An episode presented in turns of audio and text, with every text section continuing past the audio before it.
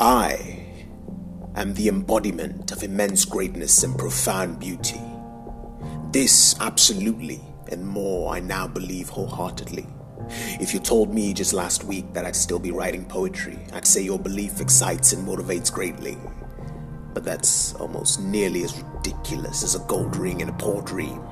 Just unnecessary hype like being told that Shakespeare and the like are gods among thee.